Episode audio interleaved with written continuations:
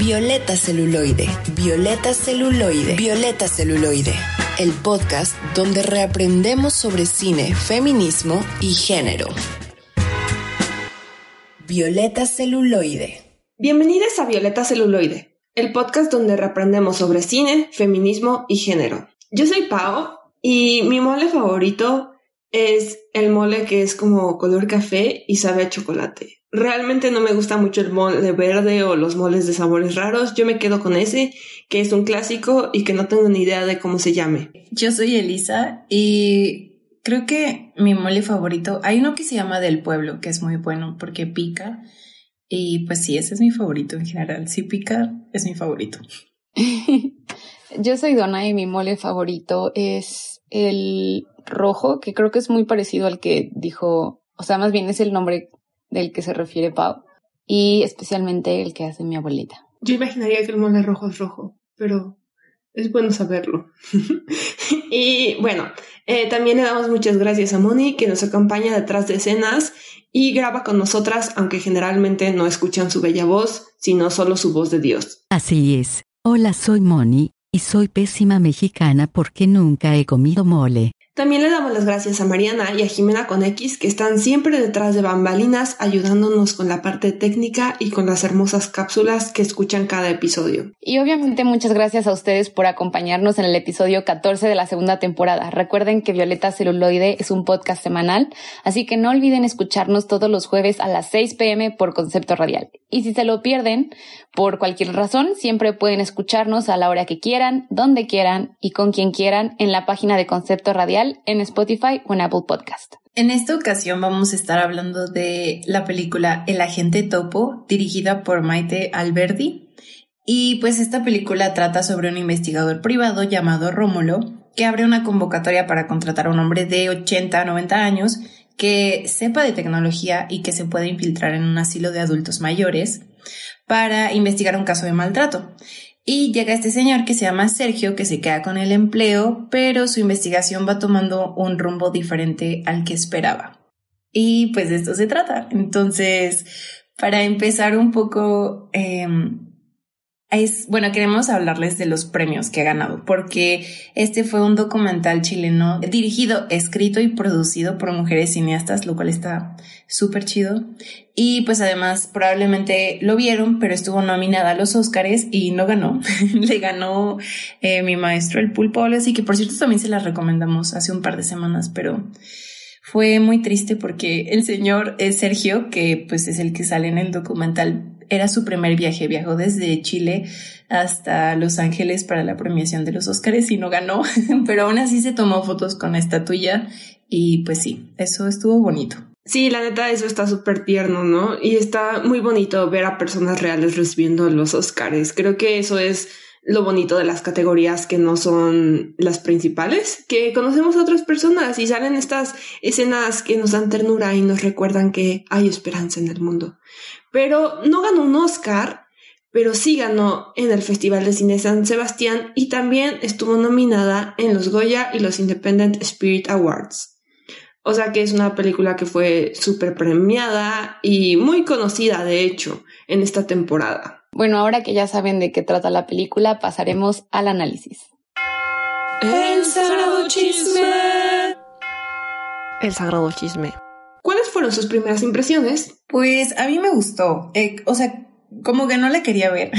Hace como un mes o algo así mi mamá me dijo, como vamos a verla, ¿no? Pero como que automáticamente si veo que es una película sobre viejitos, viejites, me da como tristeza. y es como un prejuicio que yo tengo, pero la verdad, este, me gustó mucho verla y creo que tiene como unas reflexiones buenas que valen la pena y pues sí. Yo ya la había como planeado ver, antes de los Oscars, pero igual que Lisa, como que las películas de pues personas de la tercera edad y así me apachurran el corazón muy cañón. O sea, me mueven muchas emociones y obviamente esta película lo hizo, porque además la empecé a ver con mi abuelita y la acabé de ver sola, o sea, como que de alguna manera me imaginé como lo que ella pudo haber estado sintiendo en ese momento y sí fue como, wow, esto es muy crudo, muy triste y, muy real, ¿no? Entonces, ya, y me dio mucha ternura como Sergio. Y aunque la verdad también vi la de El Pulpo, la de, creo que se llama Mi Maestro El Pulpo. Y estoy la verdad feliz porque ganó, porque es un buen documental. Pues obviamente sabiendo este contexto como de que Sergio viajó y así, porque pues obviamente el pulpo no iba a viajar, ¿no? Sí, fue como, ay, ojalá hubiera ganado este docu. Pues sí, creo que tienen razón de que la mayoría de las veces que vemos películas de personas de la tercera edad eh, son tristes. La verdad, yo entré a la película sin saber casi nada. Leí nada más la reseña, la sinopsis general de IMDb y me lancé a verla. Y pues no sé, la verdad creo que yo esperaba otra cosa. Yo esperaba que fuera como más misteriosa y como que se metiera más en los personajes. Y pues eso no, eso no es ni bueno ni malo, pero siento que la verdad yo no lo sentí tanto como un documental, lo sentí más como un capítulo de un reality show, por la manera en la que está hecha, en la que está editada. Está bonita, está, está tierna, em, habla de cosas de las que casi no se hablan en los Oscars pero la verdad es que no me gustó. O sea, yo esperaba más de la película. No permitiré que Paola hable mal del mejor género televisivo en este programa. Los reality shows son sagrados. Amén, hermanas. Y pues esa es mi primera impresión. Oigan, pero pasando al análisis, me gustaría aprovechar que estoy interviniendo para decir que me gustaría hablar sobre esto que, que dijeron de la vejez, ¿no? Eh, Creo que es muy cierto esto, que pocas veces vemos como que a personas de la tercera edad eh, teniendo una vida chida. Generalmente cuando sabemos que él o la protagonista es de la tercera edad, sabemos que va a ser una película triste. Y eso es algo que sí me gustó de esta película. A pesar de que tiene cosas muy tristes y realidades crudas acerca de esa edad, pues siento que el personaje principal eh, finalmente es una persona como que con quien puedes empatizar y a quien no lo ponen ni en un, ni, ni a quien no ponen ni un ni en un altar y tampoco le hacen el ay pobrecito y pues eso es algo que me gusta mucho no que lo tratan como una persona como debe de ser. A mí me gusta que lo o sea que justo es muy humano. O sea como que desde el principio tiene sus miedos y su hija presenta como también sus miedos de que su papá vaya a estos lugares, porque pues sabemos que no, generalmente no son lugares muy felices, porque pues muchas veces, o sea, la gente lleva ahí a las personas y las abandona tal cual, que también es un tema que toca el docu, que es el abandono de estas personas y la vida solitaria y la soledad que se vive dentro. Y creo que lo abordan muy bien sin que sea demasiado así como dramático y triste y, o sea, solo, no sé, yo he estado en estos lugares y sí se siente muy similar, ¿no? Este ambiente. Sí, estoy de acuerdo. O sea, y justo a mí me gustó como un poco eso que dijo Pau, ¿no? O sea, como que igual esperaba que iba a haber más misterio. Y la verdad al principio, ¿no? Cuando te dicen como que el señor Sergio va a ir a investigar, sobre una, eh, una residente de, de ahí, de la, de la, del asilo, pues, que sospechan que es maltratada o que le roban, ¿no? Y la verdad yo ya estaba esperando como acá que iban a hacer un exposé del asilo de que le pegaban a los, a los viejites y así. Y justo es eso, o sea, por eso me gustó, ¿no? Porque creo que um, no era lo que esperaba, pero más bien fue como, pues como este relato, como ya dijo Donna, muy humano, muy, muy sobre cada persona, porque igual me gusta que hay muchísimas personas diferentes, ¿no? Hay quienes están ahí que siguen siendo autovalentes, pero deciden irse ahí, ¿no? Entonces, eso está chido, como por un lado que hay personas que les gusta irse a estos lugares para pues vivir ahí en paz, ¿no? Y por otro lado, como ya dijo Donna, pues hay otras personas que pues son abandonadas ahí, pues eso es como la parte triste, pero me gusta mucho que como dice Pau, no, no ahonda como en todos los personajes, pero conocemos como a un par de, de mujeres que la verdad me cayeron muy bien y pues es bonito como escuchar un pedacito de sus historias y así. Sí, justo esa parte de conocer un poquito de todos ellos es como lo que hace falta para poder empatizar, ¿no? Con esta película. Y creo que lo que decía Pau de que al principio se siente como un pedacito de reality es por la manera en la que pues se presentan todos todos los candidatos y y luego como le enseñan a Sergio a usar la tecnología, que de alguna manera es un poco cómico porque, pues no sé, con sus familiares, pero de repente enseñarles sobre tecnología, por ejemplo, a mis abuelitos, sí es un poco divertido porque, digo, yo sé que es completamente nuevo en ocasiones para ellos, pero luego hacen comentarios o preguntas como muy tiernas y me ponía a pensar en cómo ellos tal vez en su momento me, enseñaron como cosas súper básicas para ellos y súper obvias. Y eso fue muy bonito, aunque no sé si al principio me pareció muy, o sea, como que tengo un comentario en mis notas que dice como, ¿los tratan como tontos o es mi impresión? Y pues no sé si en algún momento ustedes también llegaron a sentir eso al principio. Digo, ya por el final creo que reflexionas, ¿no? Sobre que muchas veces queremos echarle la culpa a los demás, como en este caso la hija de, de la señora Sonia, ¿se llama? Sí, ¿no? Eh, quiere echarle la culpa como al asilo, pero a fin de cuentas, o sea, la señora necesitaba como ciertos cuidados que su hija pues no le podía proporcionar porque ni siquiera le iba a visitar, ¿no? Yo quiero dar contexto de esto. eh, eh, es que la película justo eh, trata de, de Sonia. Bueno, Sonia no es personaje principal realmente, pero la razón por la que nuestro personaje principal está en el asilo es porque la hija de Sonia está, según, muy preocupada porque maltratan a su mamá. Y, y, pues de ahí viene lo que dice Donna. Al final nos damos cuenta de que el problema no es el maltrato, eh, más bien como que la hija de Sonia se está excusando en, en esto de pues estoy haciendo algo por mi mamá investigando si la maltratan o no, para no ir a visitarla nunca. Y eso es algo muy interesante, ¿no? Es justo esto de que a veces tenemos miedo de ver a la vejez porque nos vemos, ¿no? Eh, nos sentimos como muy de que aquí en nuestra juventud, como que si eso fuera muy lejano.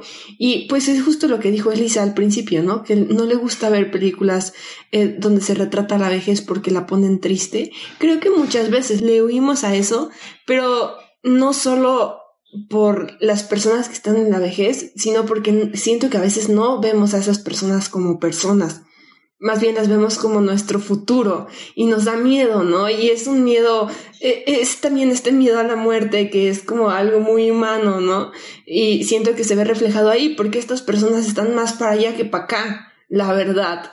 Y da miedo ver eso. Y da miedo recordar que somos mortales. Y me gusta mucho que esta película nos recuerda que somos mortales en una manera cómica. De hecho, hay un funeral en la, en la, en la película. Una de las viejitas, una de mis viejitas favoritas de la película, la verdad, porque recitaba poemas, se muere. Y pues es muy triste, pero al mismo tiempo es la vida, ¿no? Y me gusta que hayan retratado eso, ¿no? Que en un asilo pues obviamente van a pasar esas cosas. Sí, estoy de acuerdo. Y pues justo, ¿no? Estaba como igual reflexionando. Y creo que sobre todo como este miedo o prejuicio, por así llamarlo, ¿no? De no querer ver como la vejez retratada, también viene un poco como de la, de cómo la sociedad, y anoté en la escaleta, porque por supuesto no hay episodio en el que no mencionemos el capitalismo como la raíz de todos los males.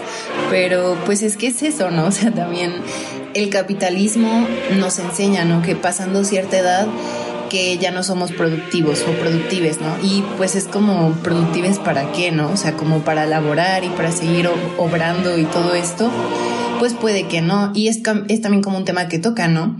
Que dice, creo que Sergio, ¿no? O sea, a veces tú llegas a pedir trabajo en un lugar y nada más les dices tu edad y te rechazan, ¿no? Y que entonces por eso fueron como varios viejitos a la entrevista, porque decían, pues no es súper común que pongan un anuncio en el periódico de se busca hombre de 80, 90 años para un trabajo.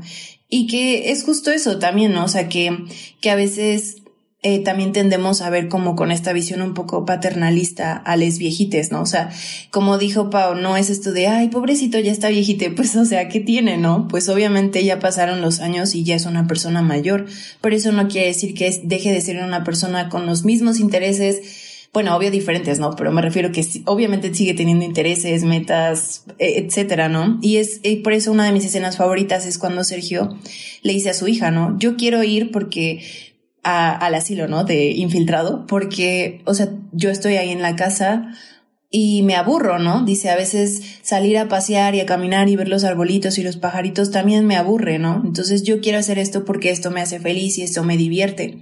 Y entonces como que ahí su hija ya entiende y le dice como, bueno, papá, está bien, ¿no? Y pues por eso creo que es como de mis partes favoritas, ¿no? Porque es un momento que nos, o sea, nos recuerda, ¿no? Como de, pues no se trata de, ay, pobrecito, ¿no? O sea, pues sigue siendo una persona y esta es su historia y pues eso me gustó mucho. Algo que a mí me puso a pensar mucho y creo que de mis escenas como que favoritas de alguna manera y no porque sean como bonitas como la que acabas de describir, sino que de verdad me puso a reflexionar y me parece algo muy importante es cuando Sergio le está contando al oficial a través de pues los mensajes de voz y así, que es como la manera en la que se comunican de WhatsApp, que le dice como pues la clienta debe enfrentarse a su culpa. Y creo que eso podría como tener, más bien, darle sentido al comentario de Pau eh, de mi lado en cuanto a que tenemos miedo a, a, ver como a la vejez de frente, ¿no? Y sentimos esta culpa de que los tratamos mal o los hacemos menos,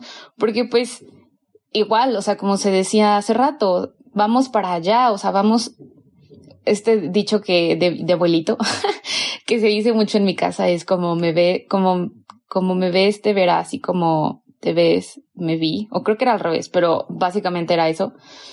Y, y sí, o sea, es verdad. Y el hecho de, de que la gente haya como maltratado a sus papás, porque pues no todos tienen una buena relación con, con sus, con sus padres, con sus progenitores, con sus madres.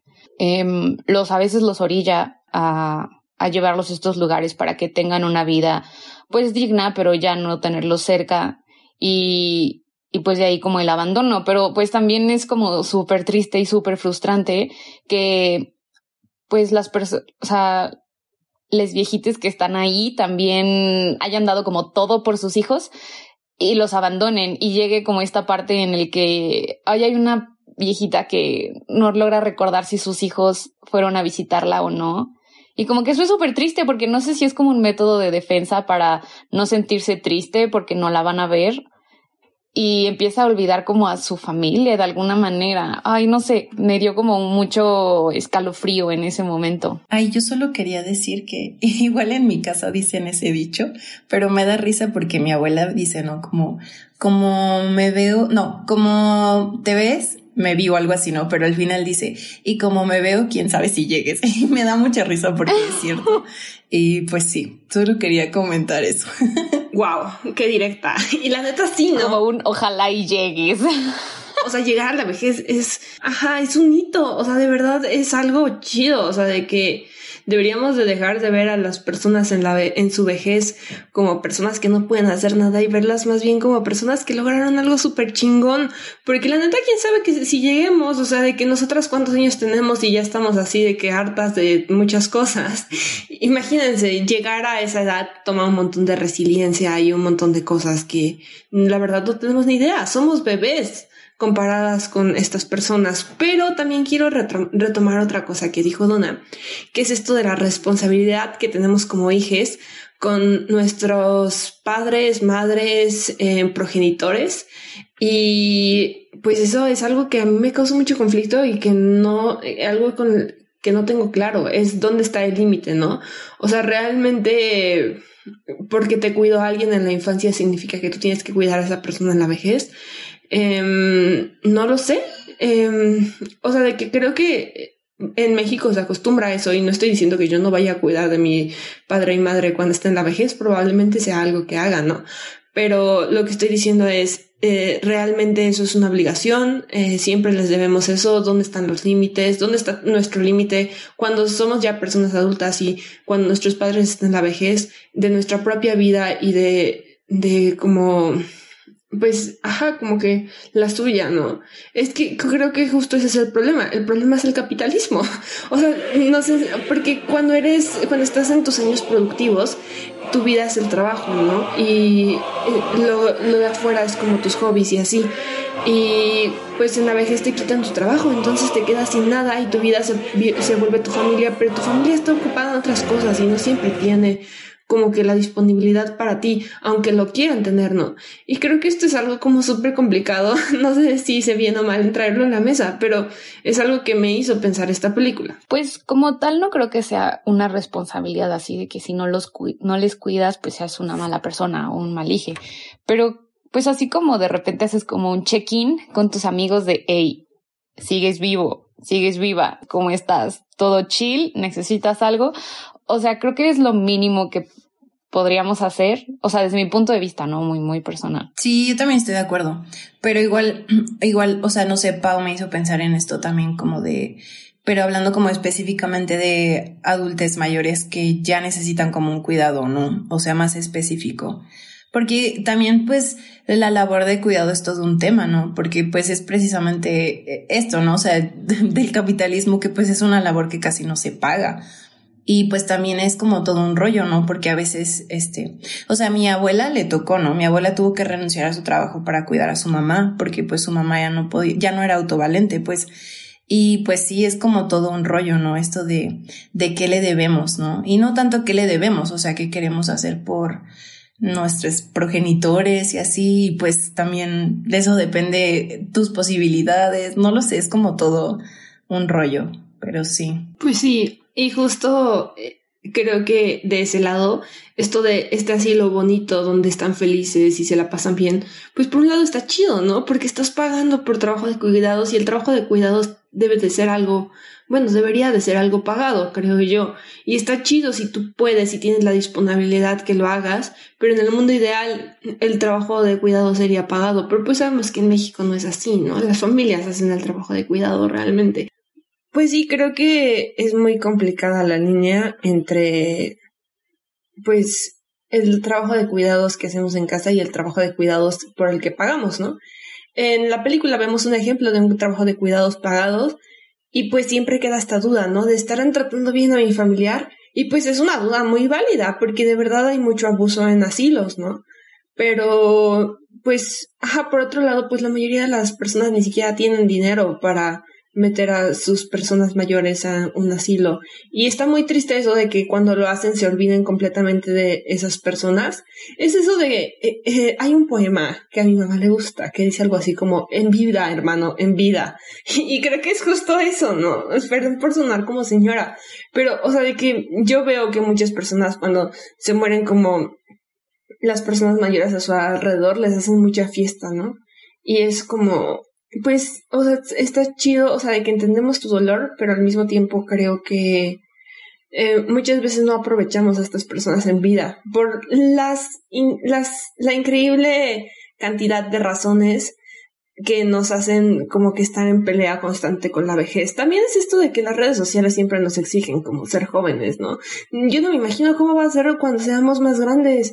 Yo quiero saber todo eso, pero bueno, ya me estoy súper desviando del tema, entonces si quieren regresar algo de la película, se los agradecería. Sí, pues igual como regresando al documental, está esta parte de la memoria, ¿no? Que igual ya lo mencionó Donna hace un rato, que esta, ay, no, es que esa parte sí estuvo triste, ¿no? Cuando esta señora le cuenta que, pues que ya no se acuerda, o sea, no, no sabe ni siquiera si sus hijas la han visitado no, porque no se acuerda.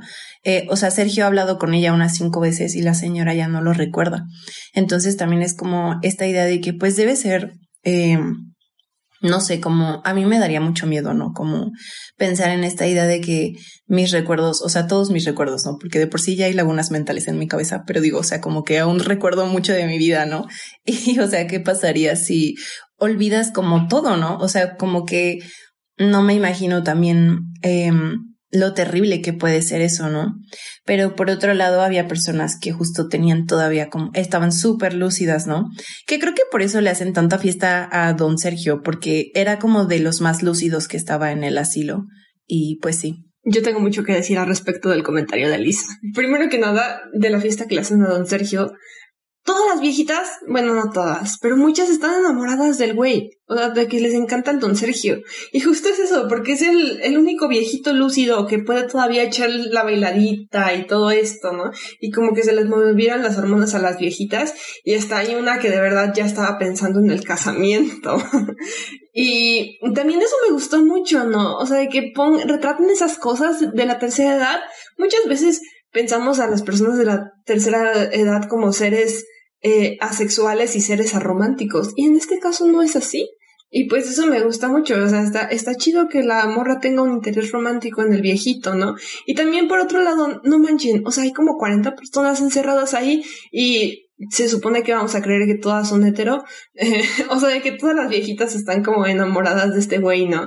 Y después hacen como una fiesta eh, donde eh, coronan rey y reina de la fiesta. Y pues es esto de que entiendo, ¿no? Son las tradiciones latinoamericanas, es una película chilena, eh, esto de la liberación, no sé si llamarlo así, qué oso, em, pues está pasando más como las personas jóvenes, ¿no? Pero pues sí, también eso dije como de que, pues, eso no es mi realidad, o sea, de que de 40 personas que conozco que todas son hetero, yo no vivo en ese mundo. y bueno, también quería decir otra cosa acerca del comentario de Lisa, Em, hay una escena que me pegó horrible, hablando de esto de personas que no se pueden valer por sí mismas. No sé si es este la persona la, la palabra correcta, creo que la palabra correcta es autovalente. Em, hay una escena donde están dos viejitas en una cama y ya no se pueden mover. Eh, ya, no ya no pueden hablar, ya no pueden hacer nada y hay una que se la pasa como que haciendo muecas y eso es lo único que puede hacer. Y hasta el mismo protagonista dice, esta es una escena muy triste y estoy muy triste. Y verlas nos pone muy tristes. Y entonces ahí voy a meter mi agenda y decir que yo no quiero llegar a esa edad. Y me gustaría que la muerte digna sea como una realidad, como más extendida, para cuando yo tenga esa edad. Y porque imagínense qué feo debe de ser como que estar en estado vegetativo, como le dirían, ¿no? Y pues ya, o sea, de que literal solo te mantienen viva, pero es tu cuerpo, tú ya no puedes hacer nada, ya no tienes aspiraciones, ya no tienes nada. Y pues eso me dolió mucho y, y sí, esa es mi opinión, obviamente, no sé, o sea, de que respeto otras opiniones, pero creo que sí deberíamos de poder escoger en esos momentos irnos y ya no estar aquí. Eh, creo que algo que, o sea, esa escena también me pegó mucho, Pau, y creo que algo que me gustó mucho del documental es como todo este espectro de emociones eh, en las personas de la tercera edad. O sea, tenemos estos momentos muy tristes, tenemos estas realidades muy fuertes. Y bueno, de entrada el señor Sergio es viudo y sigue todavía en su duelo. Em, pero también tenemos estos momentos de felicidad donde bailan en el aniversario y donde pues platican, donde está Rubí, si no mal recuerdo que era su nombre, eh, recita y la gente escucha y disfruta de lo que recita. Y pues vemos que estas personas pues toman el sol y así, o sea, como que me gusta cómo retrata que son, como decías, Pau, seres humanos eh, igual que nosotros, les jóvenes. Pero bueno, pasemos algo un poquito menos eh, triste y escuchemos a Mariana Ruiz Cabrera.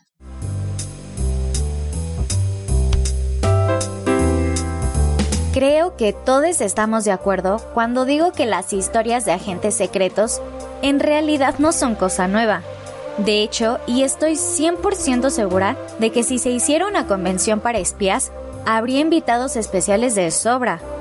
James Bond, Lorraine Broughton de Atomic Blonde, Ethan Hunt, o sea Tom Cruise en Misión Imposible, Johnny English, aka Mr. Bean se hace espía, Sherlock Holmes, Watson, ahora en Hola Holmes, Jason Byrne, Juni y Carmen Cortés, Cody Banks y Austin Powers, por nombrar algunos acompañados de comedia, acción, suspenso e inclusive un poco de romance, hemos visto a estos personajes resolver casos un puñetazo, disparo, persecución y gadgets que solo en su universo existen a la vez. Sin embargo, desde el lente de nuestra protagonista de la cápsula de esta semana, Maite Alberdi, no hay que ser un güey atractivo con un traje súper costoso, mamado con armas y además un coche último modelo para capturar la atención del espectador con una historia de sí, un agente encubierto, pero con la misión de encontrar el significado de la última etapa de nuestra vida, la vejez. Maite Alberdi Soto. Ella es una productora, directora audiovisual, guionista y realizadora, además de ser crítica de cine chilena que nació en Santiago de Chile un 29 de marzo de 1983. Maite es licenciada en Estética y Comunicación Social por la Pontificia Universidad Católica de Chile y también es directora audiovisual de la misma universidad. Como cineasta, Alberdi comenzó su carrera en 2004 con cortometrajes documentales, demostrando ser una cineasta prometedora desde sus inicios, porque con su primer microdocumental, Carrete Down, fue galardonada en el Festival Audiovisual de Discapacidad Un Minuto del Otro. Pese a esto, fue hasta el 2011 que debutó en el género de largometraje documental con El Salvavidas y participó en la película documental Propaganda de ese mismo año, de Christopher Murray e Israel Pimentel Bustamante como co-guionista. El 2014 fue el año que sin duda marcó un antes y después en su carrera, pues con su documental La Once, Maite Alberdi recibió reconocimiento internacional porque el largometraje fue nominado a los premios Goya como Mejor Película Iberoamericana. Ganó el premio a Mejor Película y Mejor Dirección en el Santiago Festival Internacional de Cine 2014. También al Mejor Documental dirigido por una mujer en el International Documentary Film Festival Amsterdam y Mejor Documental en el FIC de Miami, Festival Internacional de Cartagena de Indias, EBS International Documentary Festival Korea, Docs Barcelona y en el FIC Guadalajara. Su documental Los Niños en el 2016 fue otro proyecto audiovisual que mostró sus talentos y ganó su reconocimiento internacional ya que obtuvo numerosas distinciones, entre las que se destaca Mejor Documental en Docs Barcelona. En adición, la película tuvo un impacto importante en la legislación chilena, pues ocasionó que se modificara la ley de trabajo para remunerar de manera justa al colectivo de personas discapacitadas. Su cuarto largometraje, El Agente Topo, del 2020, Además de tener su estreno en el Festival de Cine de Sundance, la película fue nominada al Goya como Mejor Película Iberoamericana, a los premios Independent Spirit y a los premios de la Academia como Mejor Documental.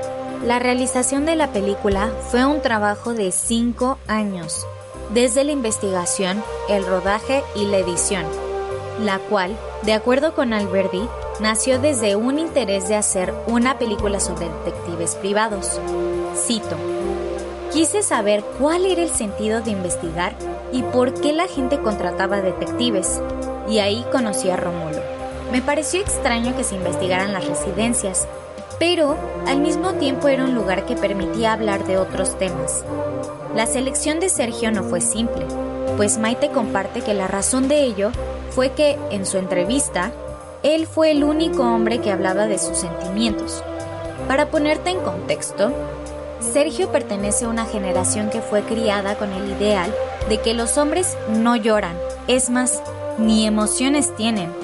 Al salirse de esta normativa, abrió paso a que se generaran vínculos, porque, y cito, él estaba dispuesto a abrir el corazón y expresar lo que le pasaba.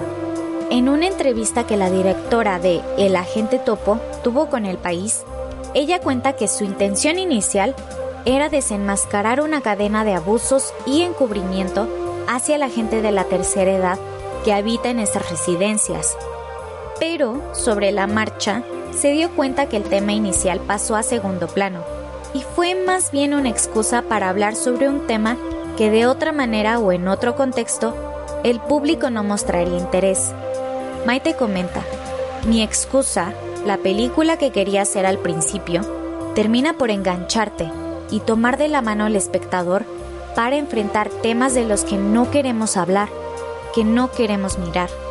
No hablamos de cómo nos gustaría experimentar el envejecimiento. De niños, hablamos mucho sobre cómo queremos crecer. Como jóvenes, pensamos en el adulto que queremos ser. Pero nunca nos preguntan sobre la persona mayor que queremos ser. Visualmente, la película referencia la estética del cine negro. El desafío era llevar el look and feel de este género ficticio con producciones gigantescas a un equipo chico de cuatro personas y una historia real. Y creo que parte de ello impacta la recepción del filme, pues los espectadores creen que es una ficción. Pero, de acuerdo con Maite, ella dice, después se dan cuenta que es real. Y cuando se dan cuenta, se da otro nivel de identificación, de empatía y de conexión automática con la historia y creo que ahí es donde se vuelve universal. Para concluir, Maite Alberdi comparte que ella toma muy en serio su papel como cineasta y el reconocimiento que ha ganado a lo largo de su carrera. Yo espero estar abriendo el camino para muchas directoras chilenas y para muchas directoras latinas en la industria hollywoodense. Creo que es mi rol. Es una industria donde todos crecemos juntos, a mí me costó mucho creer que era posible, y viendo a otros creí que era posible.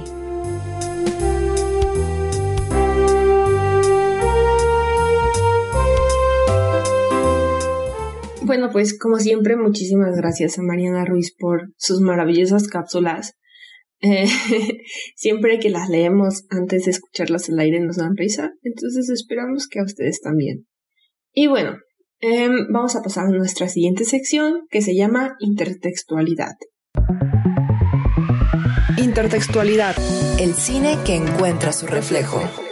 En esta parte del programa les hablaremos de aquellas otras obras que vinieron a nuestra mente mientras veíamos esta película. Em, bueno, ¿quieren empezar ustedes con sus recomendaciones? Porque siento que siempre empiezo yo. Y hoy quiero ceder el micrófono. Pues yo ahorita nada más me pude acordar de una película que se llama Violeta al fin, de la directora Hilda Hidalgo, creo que se llama. Y me gustó mucho esa película porque igual es como una peli como muy este tranquila y lenta en el sentido de que pues ya saben, o sea, de que no hay un montón de cosas pasando, pero está súper bonita. Y pues es justo de una señora que tiene 72 años y se acaba, o sea, tiene poco de haberse divorciado. Y, y es como de, de que la casa, o sea, por no me acuerdo por qué razón, pero va a perder su casa, ¿no? Y pues ella no quiere, no quiere irse de su casa, ¿no? Porque recuerdo que tenía hijas que le decían, pues vente a mi casa, mamá, acá te cuidamos y no sé qué tanto. Pero pues ella no se quería ir, ¿no? Porque pues es su casa y tiene como un montón de años ahí y pues es como justo esta idea, ¿no? De la autonomía y pues de por qué, por qué no, no queremos ver como a, a los adultos mayores como, como personas todavía, pues, personas, ¿no? Justo. Y pues, ajá, o sea, me gustó mucho esa peli, creo que está muy bonita y se las recomiendo. Yo les recomiendo un documental cortito de RT. Siento la obligación moral de decirles que RT significa Russia Today, el bello medio informativo oficial ruso. Por favor procedan con precaución cuando vean cualquier cosa que venga de ese medio. Que se llama... Ay, espero pronunciar esto bien. Kodo Kushi y es del 2019, si no mal recuerdo, y habla sobre la muerte solitaria en Japón. O sea, de cómo los, o sea, la descripción de la película dice tal cual, la muerte de un anciano en la soledad de su hogar, sin ninguna compañía, es una triste noticia, pero en Japón es un fenómeno tan frecuente que ya le han puesto hasta un nombre. Y pues es bastante pues bastante frío, bastante triste. y también tengo otra recomendación, un poco menos sad, un poco más contemplativa, la película, eh, se llama Late Spring, Primavera Tardía. Es de Yasuhiro Osu, espero haber pronunciado eso bien. Y básicamente es esta chica que como que no se quiere casar porque no quiere dejar solo a su papá. Y literal su papá pues como que la motiva a hacer su vida. Y pues obviamente no les voy a contar el final para que la vean, pero yo creo que es un poco más bonita y pues se aborda igual la vejez de una manera pues no tan triste, un poco más digna. Sí, yo también vi esa peli la recomiendo mucho. Está muy bonita, la verdad. Y tiene una fotografía bien chida. Pero oigan, antes de pasar a las recomendaciones de Pau y Moni, me acordé también de Midsommar, que no sé si es como una representación buena de la gente de la tercera edad, pero me acordé de esto, de que cuando eh, hay alguna persona que cumple 60 o 70 años, creo que al chile se avientan de un risco y si no, este, sí, es una escena muy gráfica, pero igual me hizo pensar como en esto y en cómo debe haber como, como diferentes culturas, o sea, más bien, dependiendo de la cultura, ven diferente la vejez o la viven diferente. Y eso también está chido, ¿no? Como investigar como un, poco más acerca de cómo en diferentes países ven a los adultos mayores. Y pues sí, solo es un comentario. No les recomiendo esa película por esa escena porque es muy gráfica y fea, pero si quieren, véanla. Yo sí se las recomiendo. Amo Midsommar. Yo sí les recomiendo la película. Midsommar me encanta. Me encantan las películas traumantes donde pasan cosas raras no sé si sea una buena o mala representación de la vejez, pero va con mi agenda de escoger la muerte cuando creas que es tu momento. Entonces, ustedes vean la película. Pero no la están escogiendo, ¿no? Eso también es como una duda, ¿no? Porque es como el culto que los, los adoctrina. Sí, tal vez no lo están escogiendo y tal vez les obligan a hacer eso y eso está terrible, pero bueno. La neta está muy fucked up, o sea, porque si no se mueren al saltar, o sea, de que les aplastan la cabeza con un martillo. Ah, no, ah, no me había dado cuenta de eso. Sí, o sea, muy fucked up. Siempre pensé que era imposible que no se murieran, ¿no? Porque pues está muy alto el riesgo. Uno pensaría, ¿no? Pero sí, si no te haces papilla, te acaban de hacer papilla. Exacto. Si ustedes tienen comentarios acerca de esto, mándenos un DM a arroba violeta celuloide en Instagram y lo discutimos. y bueno, después de las recomendaciones densas de Donna y Elisa, yo les quiero dar recomendaciones muchísimo menos densas. Eh, para empezar, op, perdón por ser así, pero eh, la verdad es que pues es la película de personas en la vejez que más conozco, ¿no? Y no sé si sea una buena o mala representación, pero debo decir que esa escena donde se muere la esposa me hace llorar. Y cuando estaba en mi época de tristeza, la escuchaba y la escuchaba y la escuchaba y la escuchaba y la escuchaba. Entonces, pues sí, OP es mi recomendación. Y tengo otra, que es como más seria y más artsy, y pues esta es una película que se llama No quiero dormir sola, del 2012, mexicana, de Natalia Beristain. Y pues es una película muy bonita porque habla de la relación nieta eh, y abuela. Y pues está muy chida. O sea, de que creo que muy pocas veces vemos como la relación entre una persona joven y una persona mayor. Y por eso me gusta esa película, además de que habla como de la soledad de la vida y de todas estas cosas chidas. Entonces, se las recomiendo. Y solo quiero decir, antes de pasar a las recomendaciones de Moni, que yo no estoy de acuerdo con la recomendación de Moni. Pero bueno. Todavía ni la dice. Perdón por ser así, me gusta mucho pelear con Moni.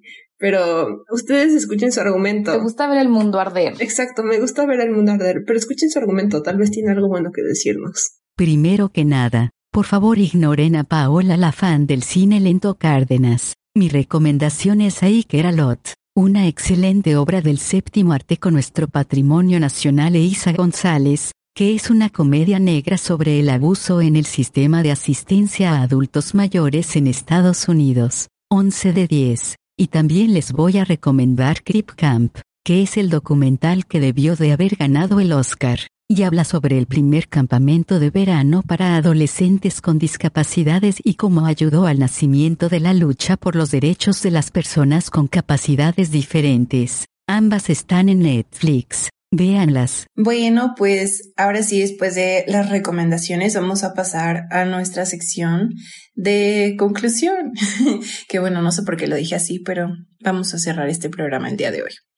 Y pues bueno, antes de todo eso, eh, nosotras, si recuerdan o si es la primera vez que nos escuchan, tenemos un termómetro de representación para poder evaluar mejor las películas y le pusimos de nombre la Igo Escala. Un higo podrido es una mala representación, es 0 de 10, son esas películas que de verdad desearías jamás haber visto porque acabas de perder una hora y media, dos horas de tu vida. Un higo verde es una película que tiene como buena intención, pero le faltó el desarrollo, hubo algo como que se quedó al camino y es un 5 de 10. Un higo maduro es una buena representación, pero limitada, un 9 de 10. Y pues son como esas películas que les falta como el empujoncito para ser como buenísimas o nuestras favoritas. Y pues esas películas son un higo con chocolate, que son las películas superiores que rebasaron nuestras expectativas y de que la vamos a ver otra vez seguramente porque nos encantó. Y pues bueno, ahora sí. En la escala de higos, ¿qué calificación le dan a el agente topo? Yo al agente topo, eh, ay, regresó mi indecisión, una disculpa. Pero creo que como documental es un buen approach eh, un poco más humano a la, pues a la vejez. Entonces le doy un higo maduro, pero al mismo tiempo creo que le faltó mucho. O sea, no creo que haya tenido un mal desarrollo, pero creo que le falta bastante. O sea, es una buena representación, pero creo que está muy limitada y por eso también me inclino hacia un higo verde.